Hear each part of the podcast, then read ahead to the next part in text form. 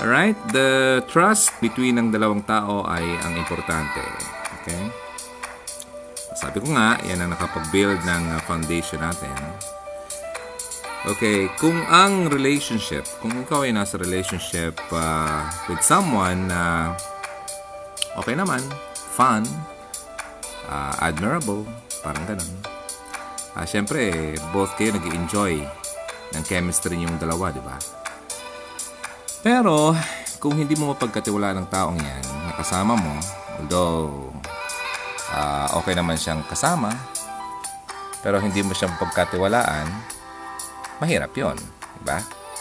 Sino bang gustong makisama sa taong hindi mo pagkatiwalaan?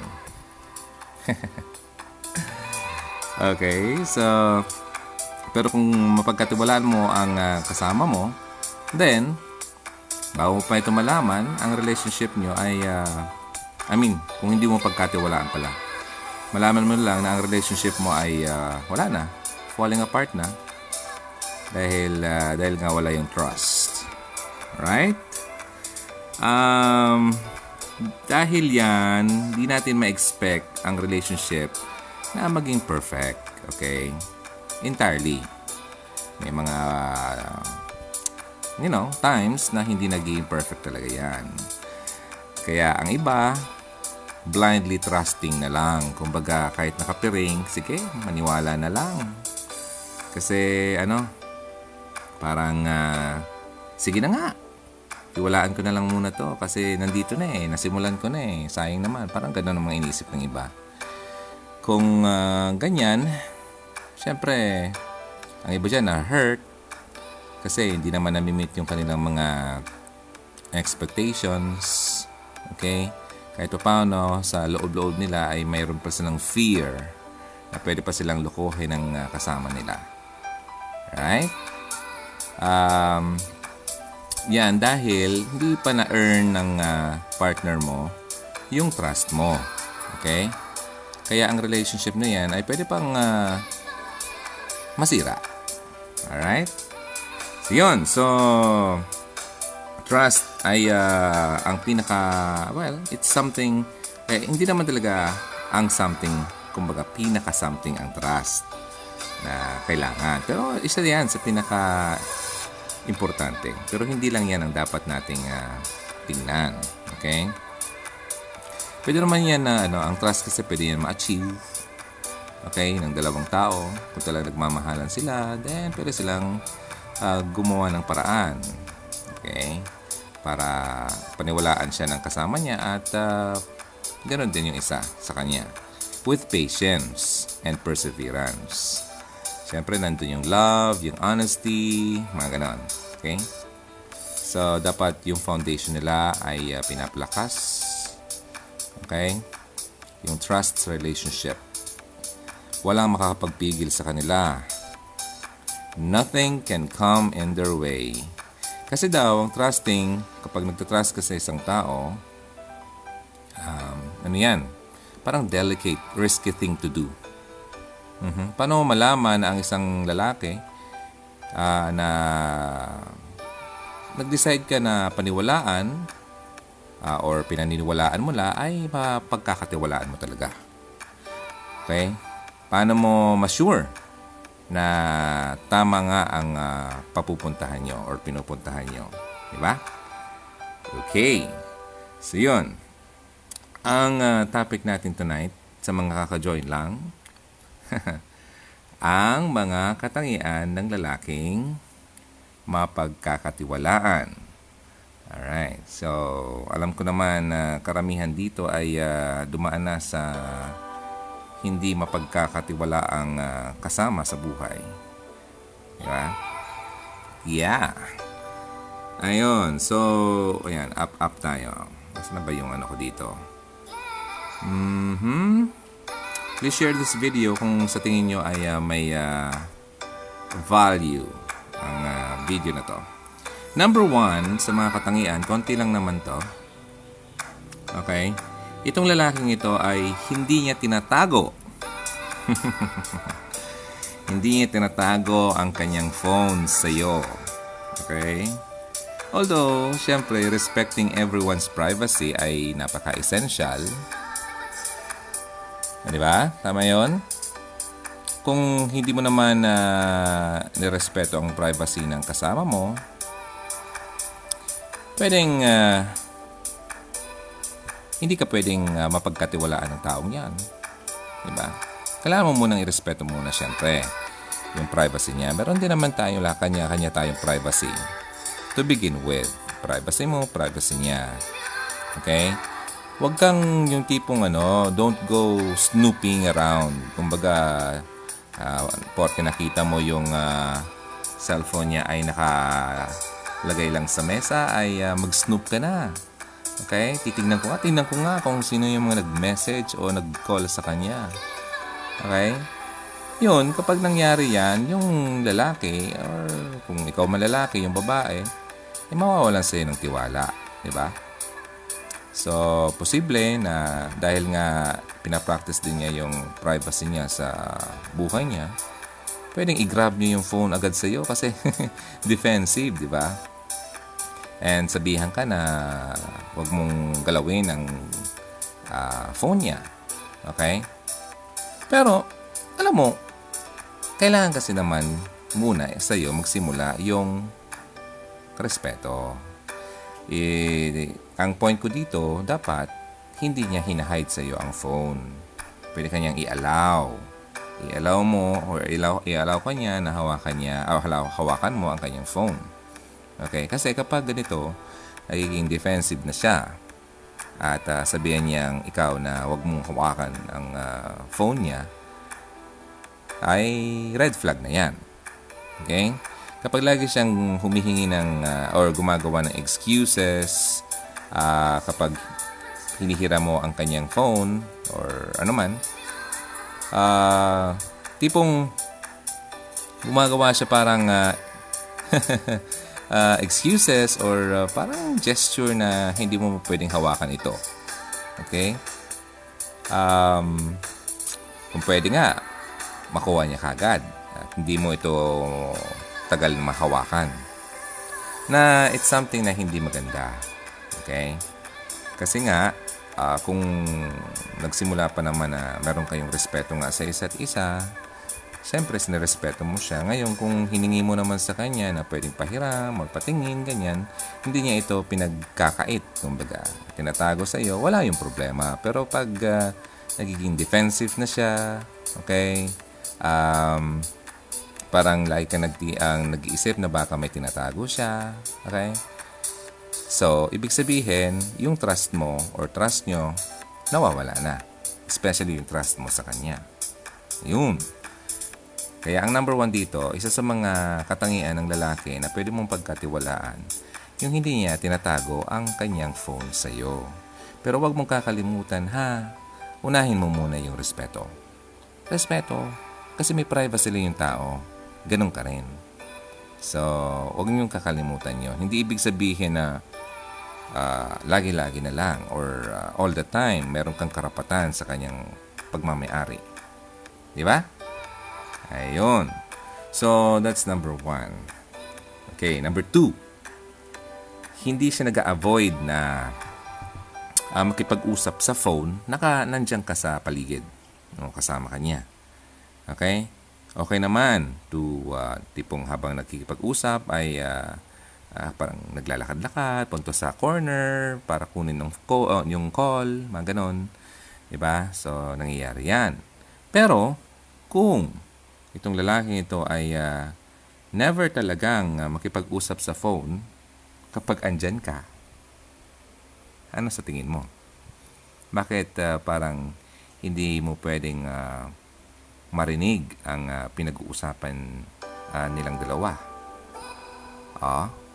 Gets mo ba yung point ko doon? So, yung mga ganyan na gawi, kumbaga. So, kumbaga wala siyang tinatago o itatago sa'yo, pero napaka, sensitive issue or mga bagay na family matters, diba? Posibleng muna na sila munang pamilya ang makakaalam. Ganon.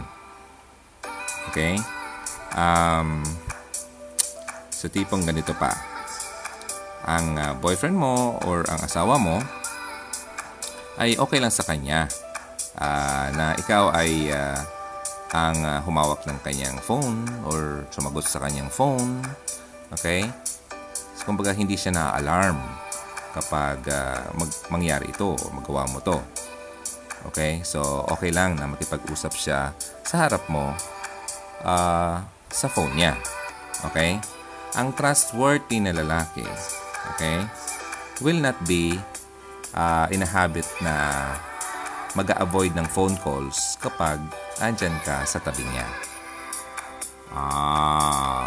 Paano naman daw kung LDR?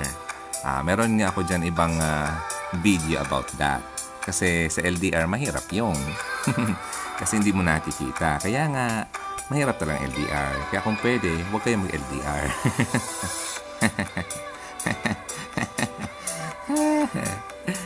Ay. Okay, number 2 yun. Konti lang naman. Number 3. Okay. Number 3. Ang mga friends niya at ang family niya ay kilala ka. Yun. Yun ang mapagkakatiwala ang lalaki. Okay? Hindi kanya tinitreat sa relationship niyo na parang isa kang sikreto. Okay? Isa kang sikretong kayo lang nakakaalam. Okay? Mga tipong yung mga taong kakilala siya ay dapat kilala ka rin. Ayun. Nakilala mo na yung mga kaibigan niya at syempre yung family niya. So, ayun, hindi ka tinatago kasi nga proud siya sa'yo. Di ba? Proud siya sa'yo na makasama ka sa dinner, halimbawa sa kung ano man na occasion, okay? Wedding, parties, na andun yung mga kaibigan niya, mga kasama niya, na kilala niya naman noon pa, bago pa kayo nagkakilala, mga ganun. So, sinasama ka. Hindi ka isang sikreto ng kanyang buhay. Gets mo? Ayun. Ayan. So, pangatlo na tayo. Kaya sana meron kayo nakukuhang tips dyan. Kasi kapag wala itong mga ganito, ang kasama mo, hindi siya trustworthy. Yun. Kaya, mag-ingat-ingat kayo. Ha! Yan. Sige. Number 3. Number 4. Number 4, ina-acknowledge ka niya. Ito, marami may problema nito eh. Marami may problema nito. Ina-acknowledge ka niya sa kanyang social media account. Woo! Nako. Ina-acknowledge ka sa kanyang social media. Okay? Ang kanyang social media ay hindi nagpapakita na ikaw ay hindi nag-i-exist sa kanyang buhay. Okay? Nag-reply siya sa iyo kapag ikaw ay magko-comment. Nilalagay niya ang pictures niyong dalawa, etc., etc. Yan. Well, this may sound like parang minor thing lang. But, kung ang social media niya ay walang sign of being ikaw, part of his life, while siya naman ay napaka-active sa kanyang social media account, ibig sabihin, well, hindi mo siya mapagkakatiwalaan. He is probably trying to parang pinapakita niya na siya ay single pa rin at wala siyang hindi siya in relationship kapag ganun.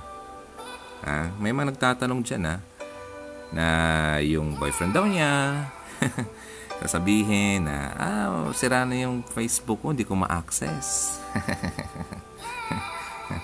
Ganon. Pero, yung boyfriend, alam niya yung password ng girlfriend. Di ba? Kaya, mag-isip kayo kapag ganyan ang lalaki. So, yun. Ibig sabihin, parang meron siyang kinataguan. Okay? Or, hindi ka kilala ng mga kaibigan niya. Parang number 3 lang. So yun, siya ay hindi nagiging honest sa'yo. Right. Number 4 yon. Number 4. Number 5. Okay. Wala ko palang makita sa mga ano nyo ha, since naka-live audio ako. Wala ko makita sa mga comments ngayon. Number 5. Asa na ba yun? Ang aking number 5. Ang number 5, hindi siya ano, nakikipag-flirt sa ibang mga babae. Okay? Hindi siya nakikipag-flirt sa ibang mga babae. Okay lang kung ang lalaki ay friendly. Siyempre, friendly naman ang mga tao. Diba? Okay lang naman yun. Pero, with other woman ha. Pero, hindi yung parang napaka-iba na. Okay? Touchy. Okay? Always parang nauunang magkipag-flirt sa ibang babae. Iba naman kasi yung nakipaglandian sa nakipag-friendly. Alam nyo na yun. Diba? Alam nyo yun kapag nilalandi kayo. Ang lalaki na dapat mong paniwalaan ay nakafocus lang sa'yo. Yun, nakafocus lang sa'yo.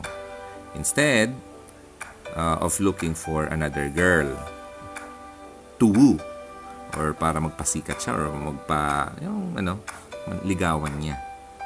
So yun, yung mata niya nakafocus lang sa kanyang totoong kinakasama. Right? Hindi ito recorded, live to. Sa mga ditong nawawala kasi yung ko, monitor. Saan na ba yun? Ang picture na nakikita nyo ay part niya ng audio live ng Facebook. Saan na ba tayo? Number 5 tayo kanina ba? Sa mga ka-join lang, i-recap ko lang muna madali. Pero after that will be our last sign.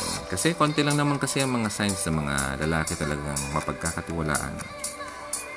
So yun. Sa mga ka-join lang, dalian lang tayo. Number 1, ang lalaki ay hindi tinatago ang phone sa iyo. Pangalawa, hindi siya natatakot na makipag-usap sa phone na kasama ka. Pangatlo, kilala ka ng kanyang family at kanyang friends. At syempre, ina-acknowledge ka niya sa kanyang social media. Pang-apat yun. At pang-lima, hindi siya nagipag-flirt sa iba. Okay? Ayan. At eto na yung last. Last. Itong lalaking ito ay binibigyan ka ng explanation kapag kailangan. Kapag kailangan mo ng explanation from your guy. Yung. Alright. So, ang mapagkakatiwalang lalaki na sensitive, considerate, okay? Respectful at yung pinapahalagan yung tiwalang binibigay mo sa kanya. Okay? Hindi niya tinatakbuhan ang mga bagay na kailangan niyang i-explain sa iyo kapag may mga tanong ka sa kanya. Hindi yung kung ano-ano yung mga palusot niya. Minsan, nagagalit pa kapag tinatanong mo. Kasi nga, ayaw niya mag-explain ng mga tanong mo. Okay? Kasi ayaw niyang mabuking. Yun ang point doon. So, kapag itong lalaki ay mapagkakatiwalaan, iniisip niya na para mapagkatiwalaan mo rin talaga siya ng totoo, nagiging sensitive siya sa iyo. Nagiging considerate at nirespeto niya ang tiwalang binibigay mo sa kanya. Okay? Hindi siya nagigipag-away. Okay? Hindi siya nagigipag-away dahil lang defensive siya. Okay? Kapag kailangan niyang i-clarify ang isang bagay. Okay? And on the contrary, he is siyempre eager to explain things. Okay? At siyempre kung may mga misunderstandings, in-explain niya sa'yo para hindi ka yung tanong ng tanong at duda ng duda. Kasi marami dito, kaya yung mga babae ay hindi nagiging successful ang relationship, kasi sa totoo naman, okay, marami naman mga babaeng paladuda na wala namang basihan. Huwag kayong ganyan, kasi umiinit ang ulo ng lalaki dyan. Okay? Kaya kapag ang lalaki ay totoo talaga sa'yo, ini-explain niya sa'yo. Kapag nag-i-explain na, makinig ka. Huwag mo nang pagdudahan pa yung ini-explain niya. Okay? Masama ha, yung mga nauna kong signs ay na-mention ko ay ginagawa talaga niya. Kasi number 6 na tayo. Okay? Ito na yung huling parang signs ng mapagkakatiwalaang lalaki. Okay? Hindi niya kailangan na mag-suggest na parang ipakita sa'yo, pardama sa'yo na parang he's trying to hide something from you. Kasi nga, sa una pa lang, number 1 pa lang ay hindi na siya nagtatago sa'yo. Diba? Yung phone, number 1, privacy nga nandun, pero inaalaw ka niyang sumilip-silip. Sumilip-silip. Kaya nga, dapat, ako lang naman eh. Kasi karamihan dyan, kasi nagiging mitya yan ng ganyan eh. Kaya mas maganda kung talagang, akin lang naman, opinion ko lang, kung gusto mo talang pumasok sa relationship, okay? Parehas kayong dalawa magbago ng ano. Kung hindi nyo kayang mag-access ng bawat isang ano. Kasi ako, hindi naman, against kasi ako ganun eh. Yung tipong lahat na lang kakalkalin mo. Kasi, yun nga, yung privacy number 1. Ngayon, kung talagang gusto nyo talagang transparency at maiwasan yung mga pagdududang wala namang basihan, sige, start from scratch. From zero. Clean slate, kumbaga. Okay? Clean number. Pero, parang sa akin, parang napaka-OA na yun. Yeah? Yeah? OA. Kailangan pa bang ganun? Sa akin, it's too much na yun. So, ngayon nga, kapag ganito, yung phone is okay naman, inaalaw ka niya, patingin-tingin, pero wag naman yung ano, yung in-overcome mo na, or ano tawag dito, ang parang halos lahat na lang eh. Gusto mo eh, ano, kalughugin. Diba? Wag na. Kasi past is past. Diba? May mga pangyayari sa nakaraan na posibleng ayaw na niyang isipin or maalala or balikan. Kasi bago na nga to. Okay? So, isipin nyo naman kung kayo ba ay talagang totoong nagtitiwala. Kasi kung nagtitiwala kayo, hindi na kayo masyadong ganyan na kung ano-anong iniisip nyo bagay. Okay? Number 3, syempre, kapag pinakilala ka na sa friends niya, family niya, isang malaking ano din yan. Ang sign na he's true. Totoo siya sa'yo. At pwede mo siya mapagkatiwalaan. Kasi tatandaan nyo, kapag ang lalaki ay niloloko ka lang, itatao ka talaga niyan. Diba? Hindi kanya papakilala kasi kilala ng mga friends niya at family niya yung totoong kinakasama niya, o baka may asawa na siya, mga ganun. Diba? So, yun.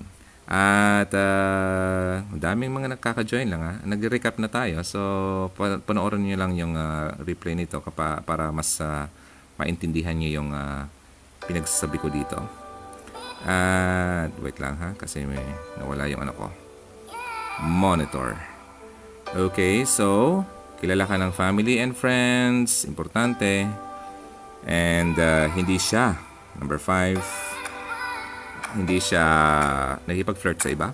Ikaw lang. Okay? And number 6, syempre, yung nagbibigay siya ng explanation sa mga hindi malinaw na bagay na gusto mong maging malinaw sa inyong dalawa. Okay? Alright, wait lang. Double check ko lang dito.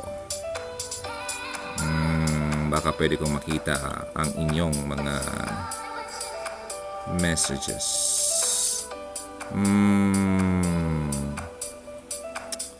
Basta ako, ang ano ko lang, kapag pumasok ka dyan, tanggap mo na yung lahat-lahat. Diba?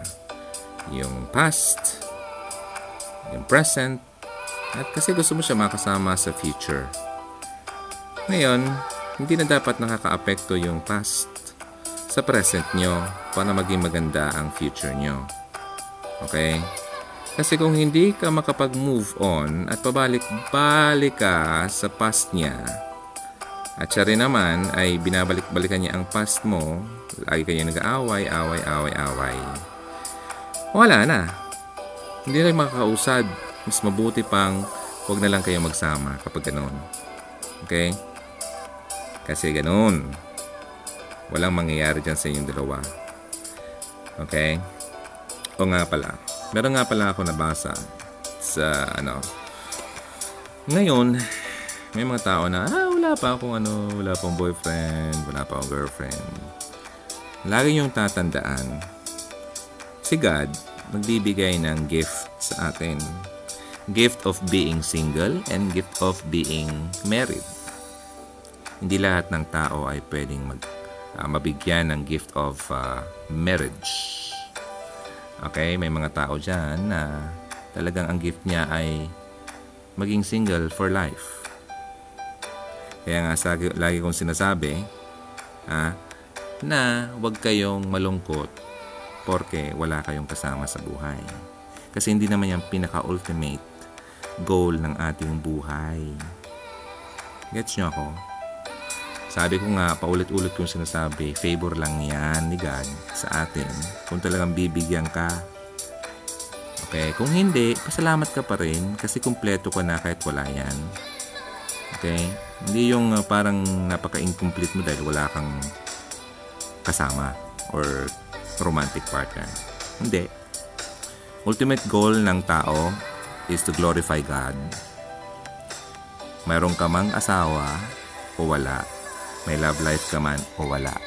Yan ang pinaka-ultimate goal natin. Pag binigyan ka ng kasama sa buhay, napaboran ka ng ni God at pasalamat ka dyan. Kasi meron kang kasama at katulong at katuwang. Kung single ka pa rin for life, pasalamat ka pa rin kasi binibigyan ka pa rin ng buhay. Blessed ka pa rin. Hindi ka nag-iisa. You're not alone. You're not incomplete. You are complete with God alone. Gets nyo ako? Okay? So, hugs. Ayun. Kanina, may mga nabasa ako dun sa previous ano. Batiin ko lang yung mga lagi nanonood ng live. Okay? Yung mga groups pala na ginawa ko. Bakit parang wala na ako sa loob? Anyway. Hi sa apat lang yung ginawa ko eh. Hugs Hong Kong, Hugs Riyadh, Hugs Kuwait, and Hugs Philippines. Hugs, capital H-U-G, small letter S. Yung Hugs Philippines na group chat, di na talaga na-access. Okay? Talagang problemado na ang aking account. Okay?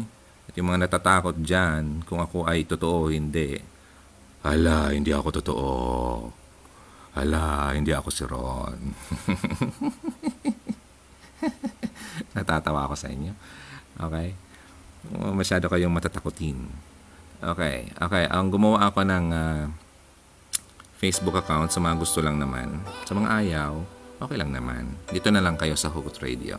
Okay? Okay naman to. Maganda to kasi ang kagandahan dito, hindi siya naapektuhan. Kasi ang nagkocontrol ng account na to ay hindi yung account na nasira. Okay, amen. Sa mga gusto mag-amen at sana may natutunan kayo tonight. Maraming salamat. At like kayong mag-ingat, magpasalamat at kayo'y binibigyan pa rin ng buhay. Kasi kanina nga lang yung kakilala namin na nakita pa lang namin nung isang araw ay patay na. Okay. Diba? Isipin nyo ha. Nag-usap-usap pa lang kayo kanina. Bukas, wala na. Ang ultimate goal natin, hugs, hindi yung mga love life na yan. Tandaan nyo yan. Maging ready kayo, tayo, sa pupuntahan natin. Okay? Hindi yan ang ultimate goal natin, ang love, love, love na yan. Although God is love, yes. So you have to love God first. Unahin mo si God. Because God is love. Pero kung iniisip natin na yung love na definition natin ay worldly definition of love, na dapat meron kang kasama, kahalikan, kaholding hands, na ganun. Hindi po yun ang ultimate goal natin sa buhay.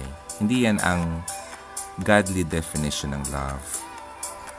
Pero once na binigyan ka man ng kapareha ni God, tatandaan nyo lagi yung sinasabi ko kung ano yung love according sa 1 Corinthians. Hanapin nyo yun. Panoorin nyo yung previous video ko, andun na-discuss ko yun. Hindi ko na ulitin dito kasi baka sabihin ng iba dyan, paulit-ulit lang naman tayo. Okay? Pakishare. Batiin ko na lang yung mga hindi ko nakikita. May mga nanonood, nakalagay dito live, 28, 30, 27, pataas, pababa. Parang ano lang, spaghetti pataas, spaghetti pababa. Sex bomb, sex bomb. Okay, anyway, maraming salamat. You know who you are. This is me. My name is Ronaldo on Hugot Radio. Always believe in love and keep the flame burning. Have a good night, everyone. God bless you. Don't worry, I'm still alive. I'm okay. I'm just having a little... you know, bumps on the road, you know, parang lahat tayo dumadaan dyan. Kailangan kong ayusin yan at meron akong mga bagay na inaaral para laging maging efficient, effective sa ginagawa kong ito. Kung alam nyo lang, this task is not easy. Okay? Hindi rin siya madali and hindi siya simple. Okay. Maraming tao humihingi ng atensyon ko. And pasensya na sa mga ibang hindi ko pa nare-reply, hindi ko agad nasasagot, hindi ko na bibigyan ng atensyon. Sabi nga doon sa isang quote, nabasa ko para sa sarili ko, it's not just about me. Okay, hindi lang tungkol ito sa akin. Sana ganun din ang lagi nating tatandaan. Sa buhay ng ito, sa buhay sa mundo, it's not about us. It's not about you. Okay? Sabi ko nga, ultimate goal natin is to be or to glorify God. Maging kaaya-aya ang paningin ng Diyos, tayo sa Kanya. Yun ang dapat nating gawin. Okay. Ang hirap kasi sa ganitong ganitong platform, ganitong ginagawa, minsan pumapasok sa munting makamundong isip ng tao. Halimbawa ako, ang yung mga nangyayaring anong tawag dito, parang pressure. Okay? Ayan, dami. Sa mga nababasa, sa totoo lang, it affects me. Okay? Maraming mga bagay na hindi ko pa nasi-share sa inyo na posibleng kahit kayo rin, ang makabasa ay maapektuhan rin kayo. Okay? It's not easy. Hindi siya madali. Kasi ang iba very personal, very sensitive, and hindi pwedeng basta-basta na lang i-share sa iba. Okay. And na-absorb ko yan. Kaya hindi, sabi ko nga, hindi siya madali. So, kailangan maging matatag. Hindi ko naman to kayang gawing mag-isa without the help ni God kasi ang hirap talaga. Kasi sa sarili ko nga rin, meron din naman akong problema. Meron din naman akong dinadala. Ngayon, yung burden din na dinadala ko, may dumadagdag din. Okay, so ganun talaga. Kaya nga, mahirap maging pastor kung alam nyo lang.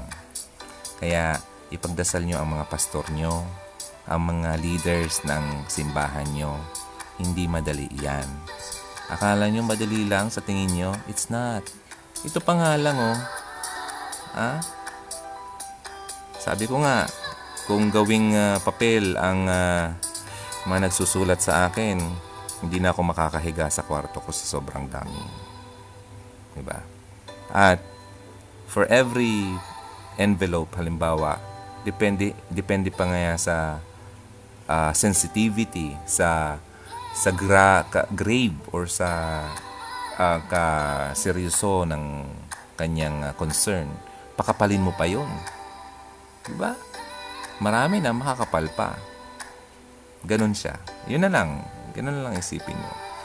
Then, kailangan mong buhatin yun. So, yun.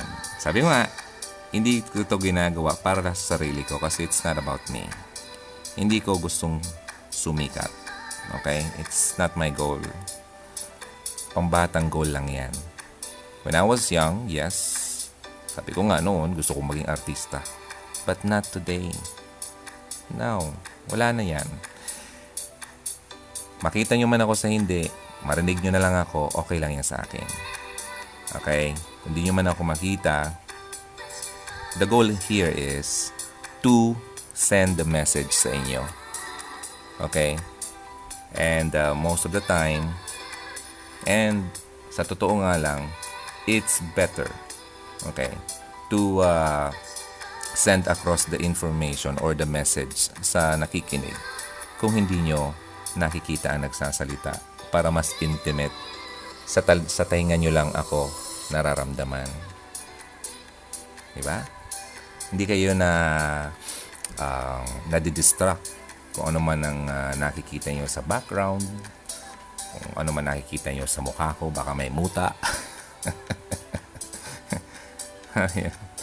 Pinapatawa ko lang kayo kasi mabigat din naman. Kailangan natin gumaan. Okay?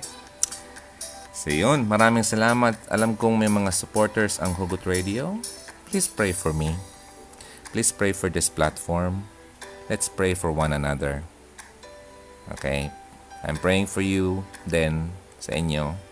Alam kong meron din naman kayong pinagdadaanan sa buhay na hindi ko alam. Kayo lang din naman nakakaalam niyan. Yeah? But syempre si God nakikita yan. Don't you ever forget na porke hindi mo siya naririnig, like kagaya nito narinig mo ako, hindi mo narinig si God, ay pinabayaan ka na. Nandiyan lang siya. Okay? Huwag mong ilagay yan sa kukote mo na ikaw ay pinabayaan. You are not alone. Meron akong kaibigan ngayon na dinig ko, nagkausap kami nung kaibigan kong isa din, kaibigan kong lalaki. Hindi na daw lumalabas-labas ng bahay sa kwarto niya. Okay. Dahil nga, yun, iniisip niya, he's alone. Nobody understands. Walang nagmamahal sa kanya. Yun ang hindi dapat tayo umabot doon. Huwag tayo umabot doon. Okay? It's just, one prayer away. Parang yung kanta, one call away. But kay God, just one prayer. You can call, oh. Diba? Parang call na rin. Tawagan mo siya. Naghihintay lang naman siya sa iyo. Tayo lang naman kasi nagpapabigat. Hello, ako nga, hindi naman ako perfect. Diba? Na akala nyo, napaka-perfect ko. Marami akong alam. Hindi naman. Itong mga natututunan ko to, ay ina-apply ko rin naman to sa sarili ko. At sinishare ko sa inyo. So, sabay-sabay tayong natututo. Hindi ako dito yung pinakamagaling. Pare-parehas lang naman tayo. Okay? Yan. So, ang mini-message ko, ang pinaka-message ko dito na gusto kong i-share sa inyo. Ang Hugot Radio, ang binibigay na mensahe dito ay si God, si Christ sa buhay natin. Siya dapat ang sentro ng buhay natin. Okay? Huwag natin yan tanggalin. Kapag tinanggal yan, wala na. Patay tayo dyan. Okay? Yung parang kanta na namatay na, ibig sabihin, tapos na ang ating programa. So, yun ang mga, huwag nyo kakalimutan, yung mga tips natin tonight. At kanina, yung 6 na mga signs ng mapagkakatiwalaang lalaki. Pakishare naman sa iba mga kaibigan nyo. Okay? At para makatulong naman sa iba. Then, transfer ko to sa YouTube kasi marami din naghihintay doon. Kung sa tingin nyo marami na kayo dito sa Facebook, okay? Yeah, makita nyo ay yung mga iba ay nanonood ng live, yung iba ay nanonood ng replay. Okay? Mas marami sa YouTube. Okay, so i-share din natin to ito doon para naman yung mga hindi nakapanood ng live ay makakuha naman sila ng ng lesson dito. Maraming salamat ladies, hugs, gents, kung sino man ang nandito. Wala akong mabasa, pero alam ko nandiyan kayo. Okay, good night, matulog na kayo. Pray lagi, ha? Huwag niyo na kayong masyadong magproblema dyan. Huwag niyo akong gayahin. Kaya ko, kayang-kaya ko. Don't worry about me. Hindi na ako kagaya noon na napakarupok. I'm stronger now. It's just that kailangan mo namang, sabi nga doon sa isang narinig ko kaninang umaga sa Care 104.3 The Way FM, sabi ni Raquel Camo Landong, you have to sabi dito